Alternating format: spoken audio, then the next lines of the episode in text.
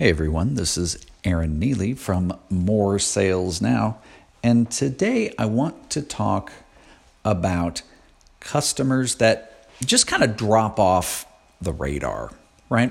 Or maybe you have a a sale and a customer that you're developing and it just sort of stalls and you don't know why that is. Now, this this happens to to a lot of us and I think it happens more than we care to admit you know things are things are going well you know we prospect we qualify we start working through the process of a complex sale right? And then just it it dies like it doesn't like it doesn't progress. And we're we're kind of left wondering why that the you know maybe the customer quits taking our phone calls or stops responding to our emails. Something like this. And i'm going to offer you uh, a couple couple of uh, ideas about why this happens and what you can do to to take corrective action to to to keep this from happening. Now, as a caveat, you're never going to get to a position where this never happens, but we can do things to mitigate it, uh, essentially to to keep it from happening it as often. And we're going to see some some sales results uh, as a result of that. The first thing that I'm going to recommend you do is to map out your sale, right?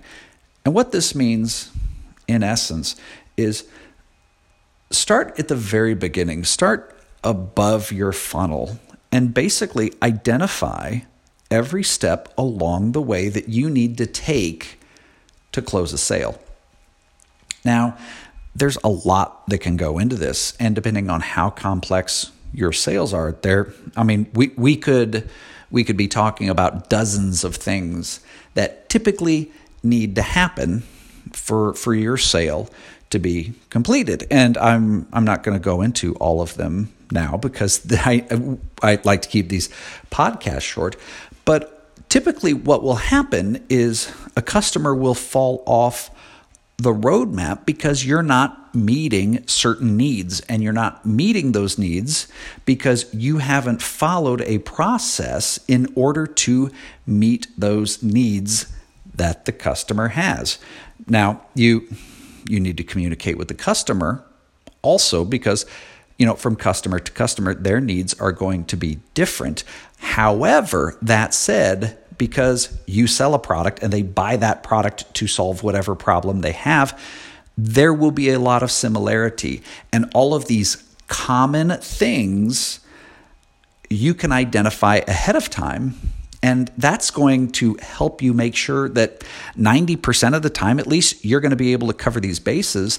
And then you can manage those customers' unique needs by exception as they come up and that's going to really help keep you on track.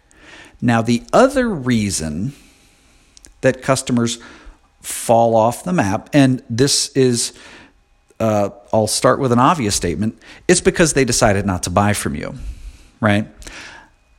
And it's not that you don't have a good product, right? It's, it's that you didn't understand your position with the customer in comparison to all of the customers' alternatives. Now, we tend to think of alternatives in uh, in comparison to our competition, right?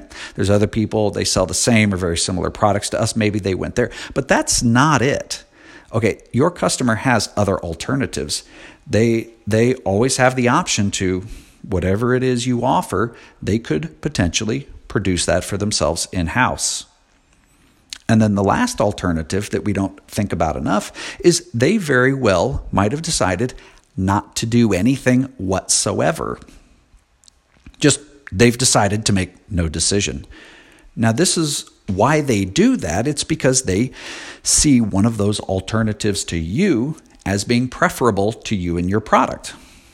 And that's happened because you have a bad position with the customer. You have not presented yourself as the best alternative. This is frequently why customers will fall off the map.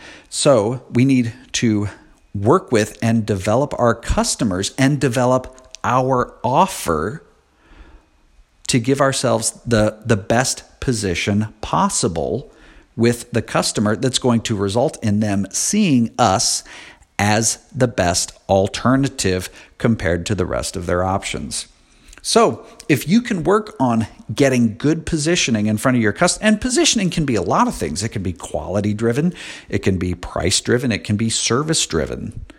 Okay, all you have to identify what the customer's desires are in order to get that strong position that's going to put you in the leading role compared to all of the alternatives. So, that I think is why customers will tend to fall off the map. It either comes down to you're not checking off your boxes or the customer doesn't see you as the best alternative.